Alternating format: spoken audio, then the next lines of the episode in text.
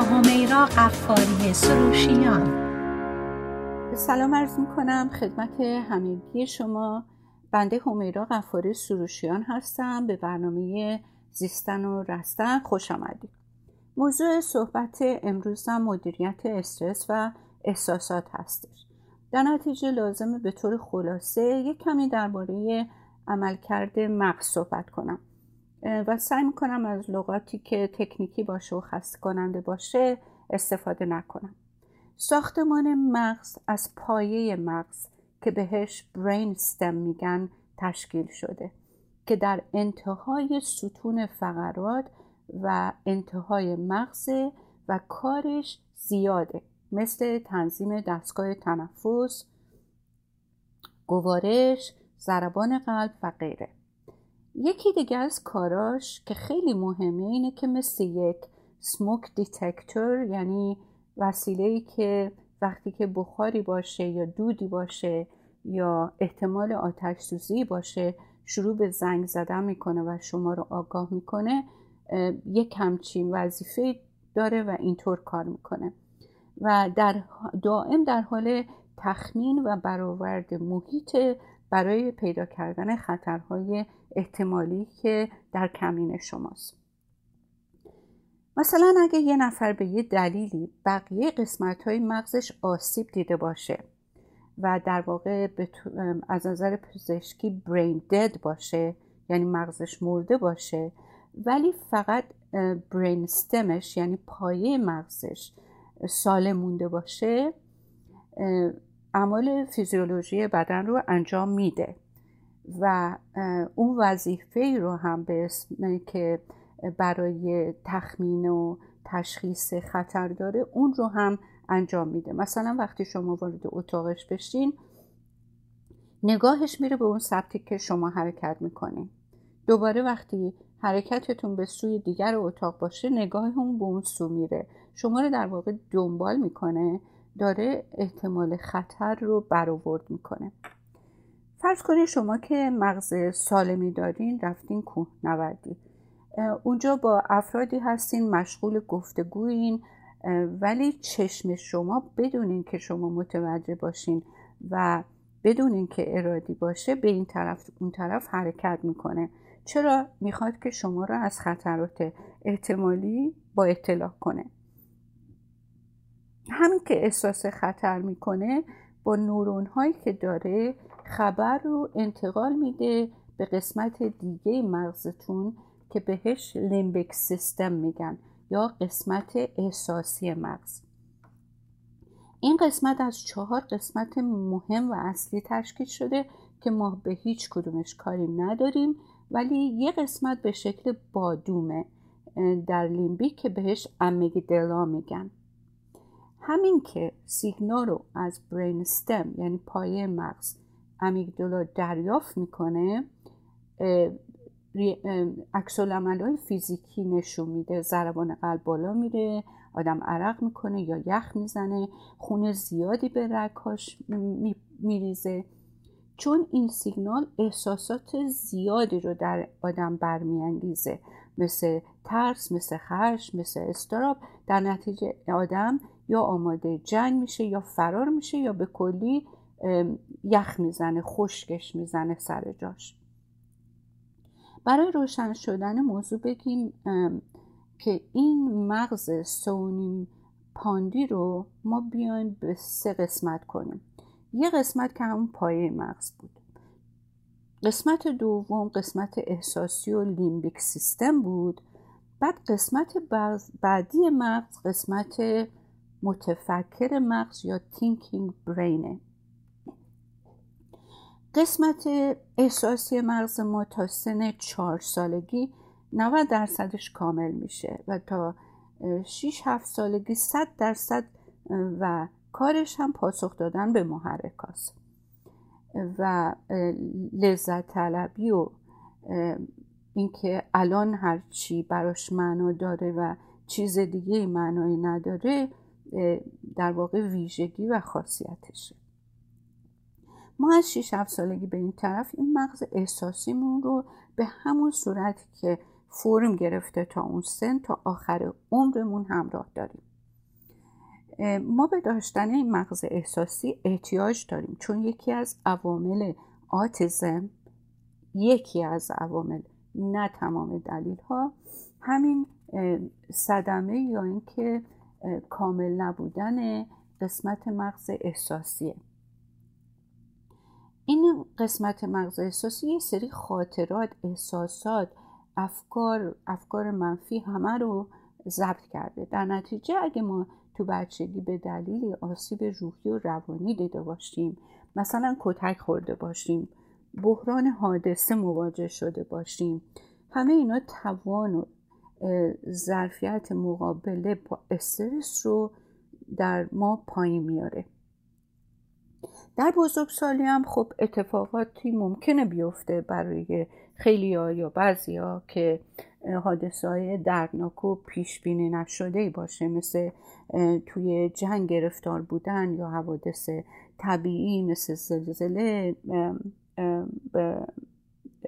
سیل همه این حوادث و یا مرگ عزیز به یه صورت فجی و غیر مترقبه. همه اینا می‌تونه آسیب شدیدی به ما بزنه. به طوری که بعد از گذشت یه زمانی از بروز حادثه اون قسمت مغز که در واقع سیگنال خطر میفرسته به مغز احساسی به طور دائم احساس خطر می‌کنه. حتی وقتی خطری در کار نباشه. ادامه این وضعیت منجر به بزرگ شدن امیگدلا میشه. یعنی اون بادوم شکلش بزرگ میشه. حتی شکل فیزیکیش بزرگ میشه. و شخص حتی در حالت عادی هم احساس خشم و ترس و عصبانیت شدید داره. سوالی که در نوروساینس مطرح شده اینه که چطور بعضی دچار بحرانهای حادثه و تراما میشن ولی هنوز می‌تونن از نظر روانی اینها رو حذف کنن و از توش بیرون بیان ولی بعضی توانش رو ندارن و همیشه در حالت پرانویا یعنی حالت شک و تردید و تحریک دائم میمونن یکی از جوابهایی که پیدا کردن نه اینکه تنها جواب یکی از جوابهایی که پیدا کردن این بوده که بچههایی که در کودکی صدمه دیدن ظرفیتشون برای حزم حادثه های بعدی تو زندگی کمتره. اونا هستن که قدرت مقابله با استرس های کوچک و بزرگ رو تو زندگی کمتر دارن قسمت سوم مغز که بیشترین قسمت مغز رو تشکیل میده یعنی یک پانده در انسان بسیار کاملتر و پیچیده تر از هر حیوانی که در این هستی به وجود اومده و کارش هم زیاده. ولی اون چه که به موضوع صحبت ما مربوطه اینه که بدونیم خیلی خبره و ماهره. چون قادر اطلاعات رو بگیره تحلیل کنه مدیریت کنه راه و کار پیدا کنه راه و چا پیدا کنه و از پس زندگی بر بیاد. توی بچه و تینیجرها چون این قسمت به تمامی به کمال نرسیده اونا بیشتر مغز با مغز احساسیشون عمل می‌کنن. یعنی اگر هم خطری متوجهشون باشه نادان و لاوبالی بودنشون باعث میشه که اصلا متوجه خطر بشه نشن. و اگر هم متوجه بشن اون مدیریت و تشخیص درست رو ندارن که پیش بینایی لازم رو برای دراز مدت بکنن.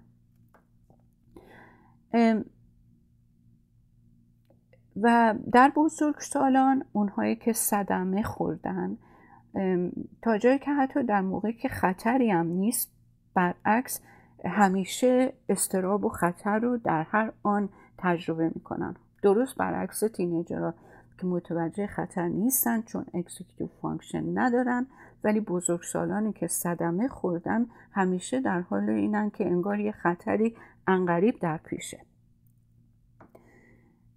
فکر کنیم که مغز ما در واقع یه دستگاه سنجش داره. مثل یه کنتور کنتور برق چطوره کنتور آب چطوره؟ شما تصور کنیم ما یه کنتور داریم برای اندازهگیری میزان استرس.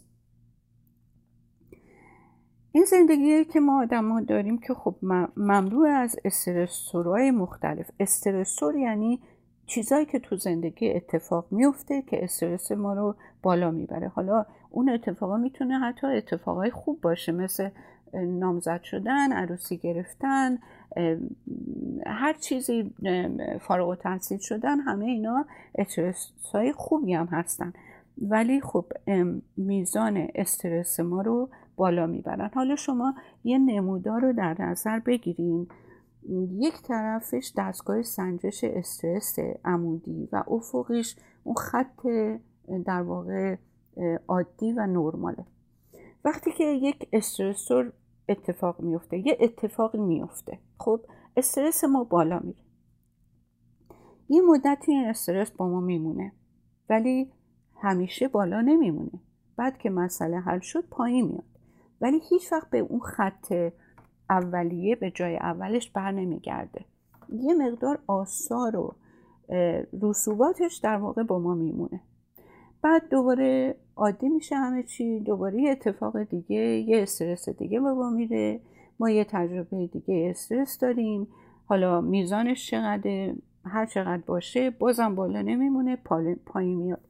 باز اونم به خط صفر نمی‌رسه.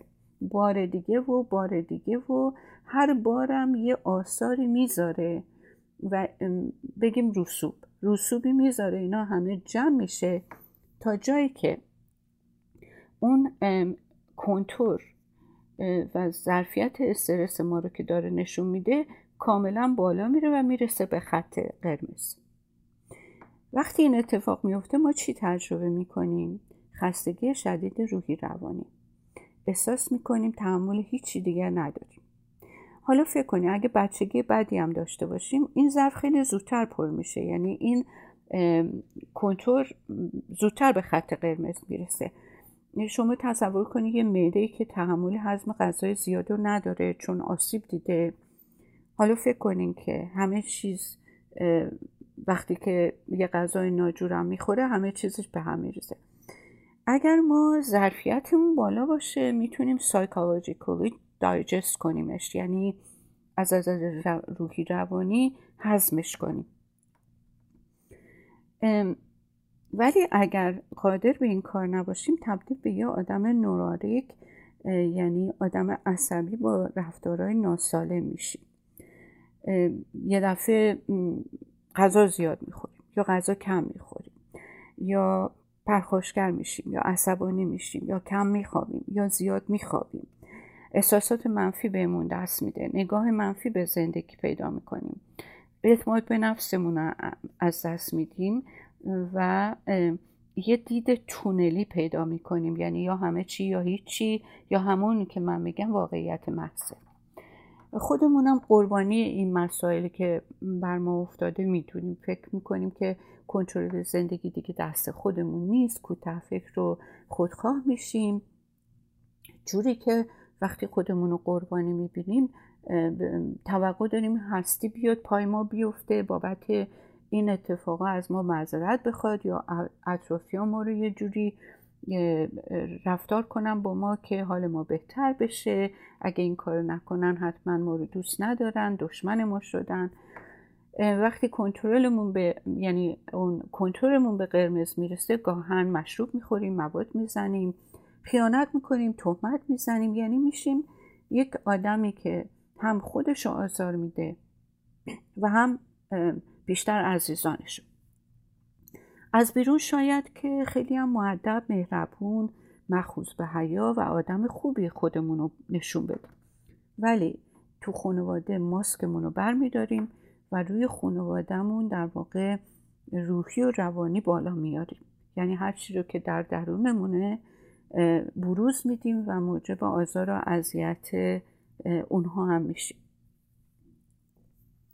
تا وقتی هم که خود این آدم متوجه نشه که تو من رفتاری باوری احساساتی هست که مزاحم منه و نذاشته اون زندگی رو که من می‌خوام تجربه کنم هیچ کس هیچ کاری برای این آدم نمی‌تونه بکنه.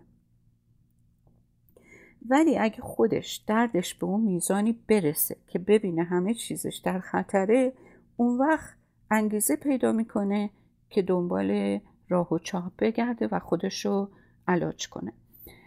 اگر اجازه بدین من یه بریک کوتاه می‌گیرم میریم و برمیگردیم دوباره به صحبتمون ادامه میدیم. با من باشیم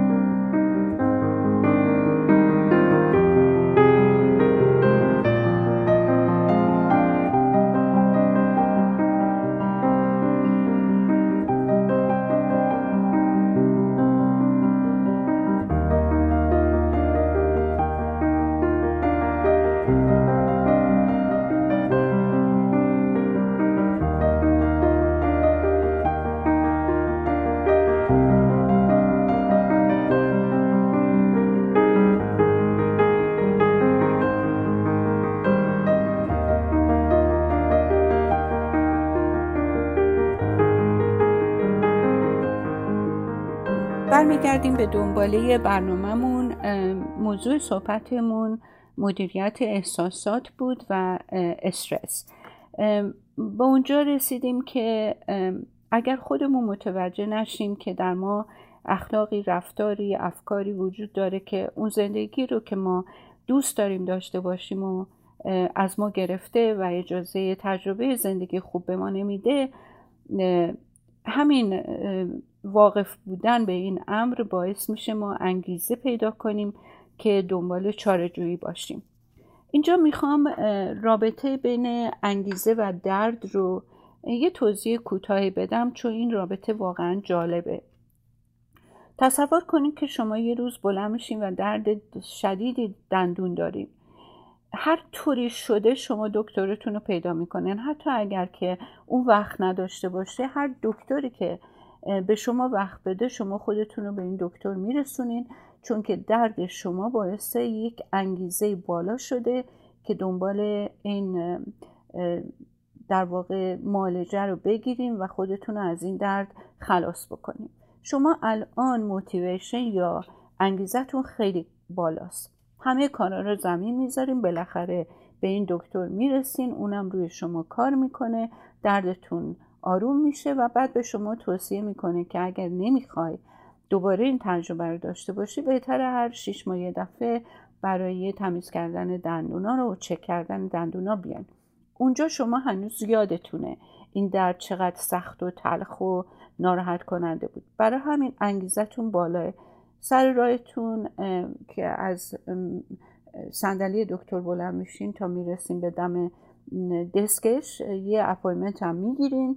برای شیش ماه بعد و به خودتونم قول میدین که حتما حتما من باید بیام و پیگیری کنم. هنوز شیش ماه تموم نشده زنگ می‌زنن روز appointment رو بهتون یادآوری می‌کنن. شما اون موقع motivation یا انگیزه ندارین چون درد ندارین. در نتیجه کنسل می‌کنین میگین خودم زنگ می‌زنم اپایمنت رو می‌گیرم. خب این مثال رو تعمین بدیم به همه چی تو زندگی. رژیم غذایی ورزش تحصیل انجام دادن همه کارا به موقع. وقتی که ضرورت و دردی نباشه انگیزم اگر نداشته باشین همه کارها رو در حالت اورژانس انجام میدین. یعنی دقیقه آخر و نه به تمامی با مشکل و آیا بشه آیا به اون نتیجه برسین یا نرسین. در واقع کسی که همیشه باید درد رو تجربه کنه تا انگیزه پیدا کنه در یک حلقه بازنده گرفتار شده. قسمت متفکر مغز ما کارش به دراز مدت اندیشیدن و برنامه ریزی کردن و و هدفش هم جلب منفعت و دفع ضرره که به خودی خود موتیویتد هست یعنی به خودی خود انگیزه داره. و اگر اینو نداشته باشه ما توی واقعا دایره بازنده یا ایل هلف هستیم. حالا اونی که در دایره که خودش موتیویتده همیشه به بهزیستی خودش نگاه می‌کنه و یک چشماندازی داره برای مدیریت استرسش مدیریت احساساتش و تمام مسائل زندگیش. حالا اون آدمی که دستگاه سنجش استرسش به خط قرمز رسیده که از همه چیزو همه کس شاکیه و انتظار داره دیگران عوض بشن و استرساش ناپدید بشه به طور معجزه آسا انتظار داره که همه چی طبق خواستهاش پیش بره. و اونو از حال و روز بعدش بیرون بیاره. معمولا اون کسی که توی چرخه بازنده هست یا حلقه بازنده هست استرس هم به خط قرمز رسیده. اگر تصمیم بگیره بیاد پیش تراپی از زندگیش راضی اختلاف زناشویی داره میگه همه عمرم به هدر رفته. و توی تراپی هم کاری که اتفاق میفته اینه که تمام اون مسائل رو در واقع نگاه می‌کنه و پراسسش می‌کنه کم کم وضعش بهتر میشه. از اون بحرانی که توشه بیرون میاد ببخشید می‌رسه به جایی که داره وارد چرخه برنده میشه. چون حالش بهتر داره میشه. یعنی فکر کنین از یه گودالی داره بیرون میاد کم کم رسیده به سر اون گودال که می‌تونه بدوه از این گودال واقعا فاصله بگیره. ولی چون که یه کمی حالش بهتر شده معمولا همونجا وای میسته و تراپی رو هم تموم می‌کنه. دیگه حالش خوب شده. یعنی از اون انگیزش کم شده چون دردش کم شده دوره سازندگی اصلا شروع نمیشه. و کم کم برمیگرده به همون جایی که بوده. این تجربه من با افرادی که هنوز به حلقه سلامت نرسیده و در اون پیشرفت نکرده همین که از حلقه در واقع بازندگی بیرون میان فکر می‌کنن حالشون خوب شده و دیگه برای تراپی نمیان. حالا همه اینا رو می‌ذاریم کنار ببینیم که همه این اتفاق افتاده. حالا ما باید چیکار کنیم؟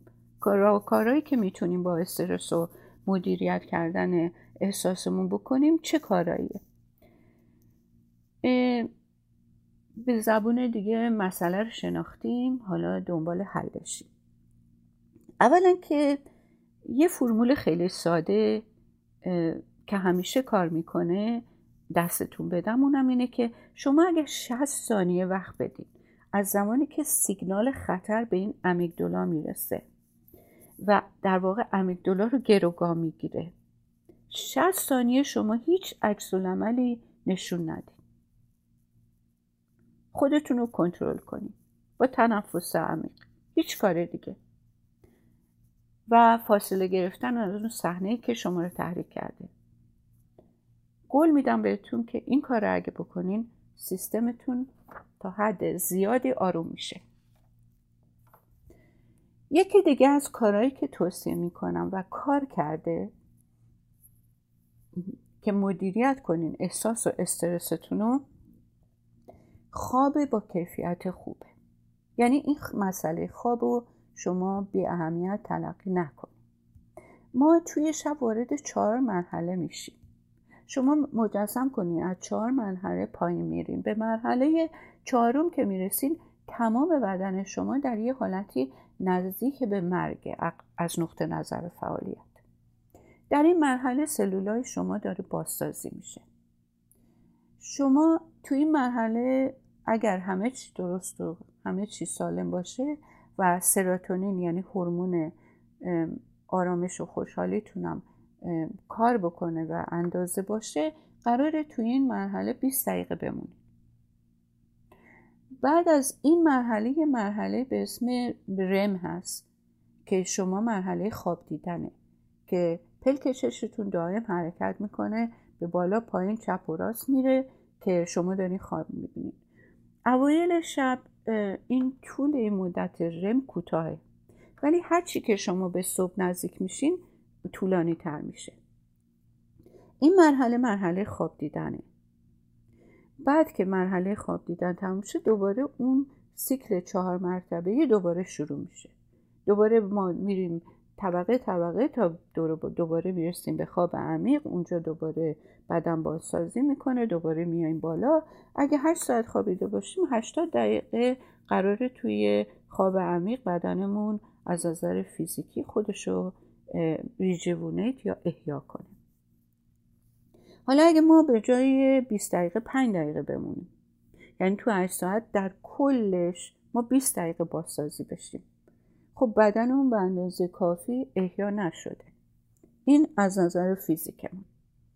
حالا یه چیز جالب که خلقت و این طبیعت واقعا آدم متحیر می‌کنه اینه که تو مرحله چهارم سلولای مغز ما بازسازی نمیشه. همه جای بدن ما سلولاش بازسازی میشه جز مغزمون. چون اگه قرار بود سلولای مغز ما بازسازی بشه یعنی سلولای نوعی بیاد. صبح که ما از خواب بیدار می شدیم اصلا نمیشناختیم خودمون رو نمی‌دونستیم کی هستیم. پس ما با یه سری سلولای مغزی به وجود اومدیم زندگی می‌کنیم و همه به همون شکل میمونن تا ما تو سنین بالا کم کم این سلولامون رو از دست بدیم و مغزمون شروع بکنه به کوچک شدن. پس ما باید اون رو که داریم رو باید قدرش رو بدونیم. توی مرحله خوابه که این چیزایی که در مغز ما در طی روز در طی سالها جمع شده و تلمبار شده اینا شروع بکنه با خواب دیدن تخلیه شدن. در واقع شما فکر کنین که ما مغزمون یه کامپیوتریه که استورجش پر شده و هر شب قراره که اینو ما تخلیه بکنیم. خودمون نه ارادی نه. ولی موقعی که خواب می‌بینیم. این کار اتفاق میفته که ما جا و ظرفیت برای دریافت اطلاعات و عمل کردن درست روز بعد رو داشته باشیم. ما حتما حتما شبا خواب می‌بینیم. ولی چون که بعضیا بیشتر بیدار نمیشن از خواب که این خواب رجیستر یا ثبت بشه صبح که بیدار میشن خوابشون یادشون نیست و فکر می‌کنن اصلا خواب ندیدن. اگر که خواب دیدن این البته آزمایش شده و نتایج خیلی جالبی داده و نتیجه که داده به طور خلاصه اینه که اگه خواب دیدن برای مدت یه هفته به هر دلیلی مختل بشه. مثلا یه آزمایشی بود که یه گروهی رو هر وقت که وارد البته دستگاه میذاشتن موقع که وارد مرحله خواب اینا می‌شدن از خواب بیدارشون می‌کردن نمیذاشتن اینا خواب ببینن. اینا برای بعد از یک هفته تمام سیستم یادگیری توجه کردن به موضوعات پروسس کردن موضوعات توشون مختل شده بود. در حالی که اونایی که توی حتی خواب عمیق خوابشون مختل می‌شد از نظر فیزیکی خسته بودن ولی از نظر روحی و روانی هنوز قادر بودن که مسئله رو بگیرن درک کنن حل کنن و در واقع از پس موضوعات توی زندگی روزشون بر بیان. ولی در کسایی که خوابشون مختل شده بود اصلا نمی‌تونستن اینا کارهایی رو که همیشه می‌کردن. مسائلی رو که همیشه می‌تونستن حل بکنن و اینا از پسش بر بیان و حل می‌کنن. و مذارم می‌خوام. اون آشغالای ترنبار شده یه دفعه مثل یه تبلیغ بد که روی کامپیوتر میاد صفحه کامپیوتر شما رو می‌گیره کارتون رو مختل می‌کنه و شما باید کلیک کنین که اینو حذفش کنین. درست همینطوری intrusive thoughts یعنی افکار ناخواسته و یک دفعه سراغ آدم میاد. پس برای جلوگیری از استرس یک خواب منظم و درست در واقع لازمه برای هر کسی.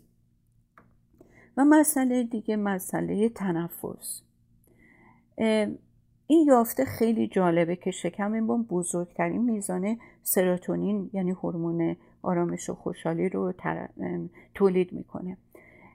مغز ما و جهاز هاضمه ما همکاریشون با, با, با همدیگه موجب سلامت و بهزیستی ماست. قبلا فکر می‌کردن این مغزه که بیشترین اطلاعات رو به دستگاه گوارش میده ولی الان دیگه فهمیدن برعکسه. تعداد سلولای عصبی دستگاه گوارش از سلولای ستون فقرات بیشتره یعنی دستگاه گوارش مغز دوم ماست که سراتونین که یک نورو ترانسمیتر هست در موقع فرماندار تمام پیام های بهزیستی قرار و آرامش رضایت ما همه توی سیستم عصبی ما از دستگاه گوارش میاد.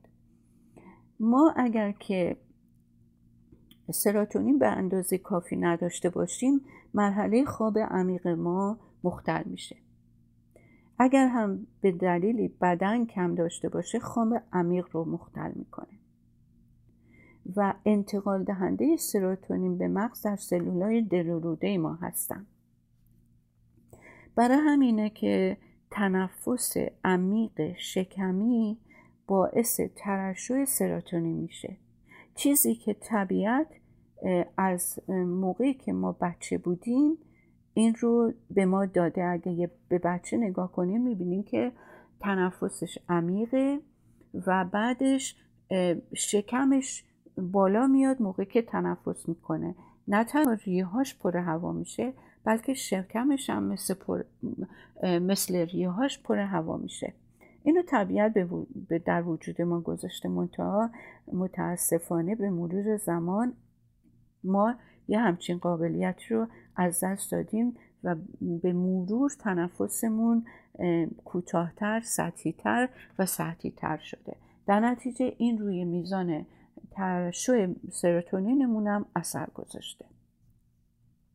پس تنفس شکمی ترشح طبیعی سروتونین رو زیاد می‌کنه. حالا مسئله دیگه ورزشه.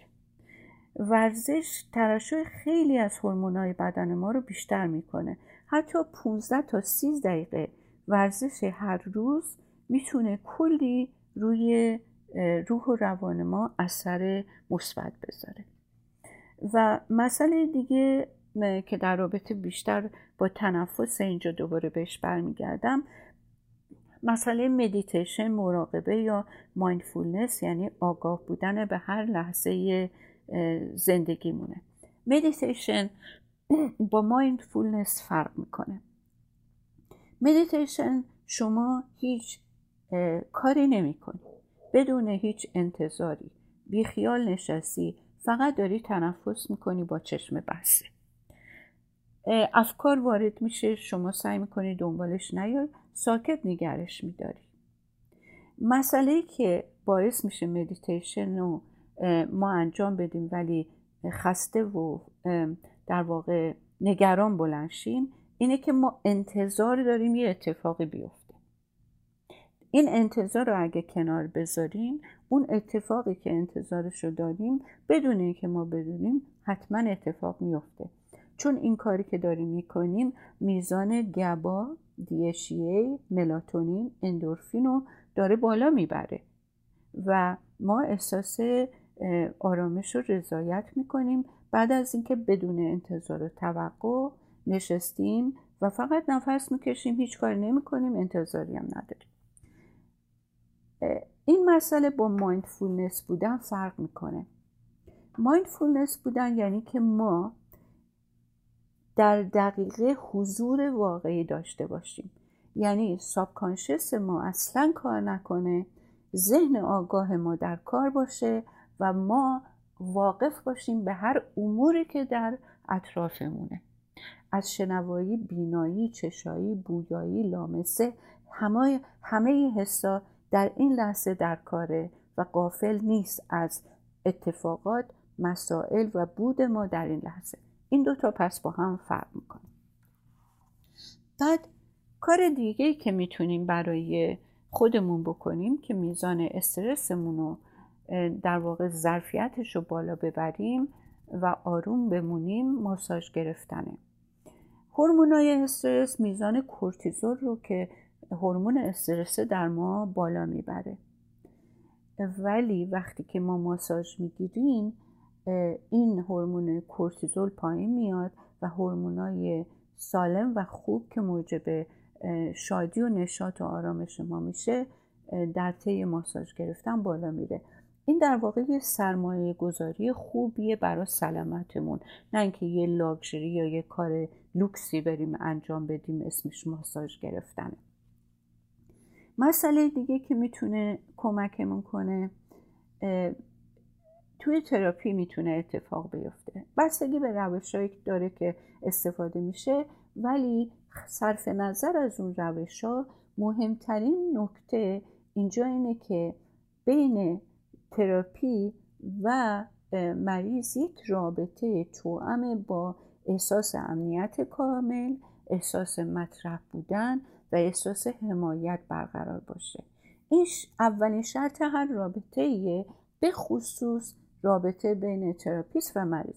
اگر این وجود نداشته باشه هر چقدر که یه تراپیست قابل باشه قادر باشه و ابزار مختلفی هم در اختیارش داشته باشه تا این اتفاق نیفته یعنی من برم تراپی احساس نکنم مطرحم احساس نکنم که امنیت دارم و احساس نکنم حمایت دارم میشم. هر چقدرم که این تراپیست قابل و قادر باشه هر کاری بکنه گویا این هیچ کاری نکرده و هیچ تاثیری نداره. پس این مسئله خیلی مهمه. وقتی که یک همچین رابطه برقرار شد شما یه حمام روحی روانی هفتگی می‌گیری. چطوری؟ وقتی که میری و اون تجربیات و اتفاقات رو در واقع مطرح می‌کنی process می‌کنی تخلیه می‌کنی یک insight یا یک درک یا تشخیص از موقعیت و از شخص خودت پیدا می‌کنی. علاوه بر اون یه سری مهارت ها رو یاد می‌گیری.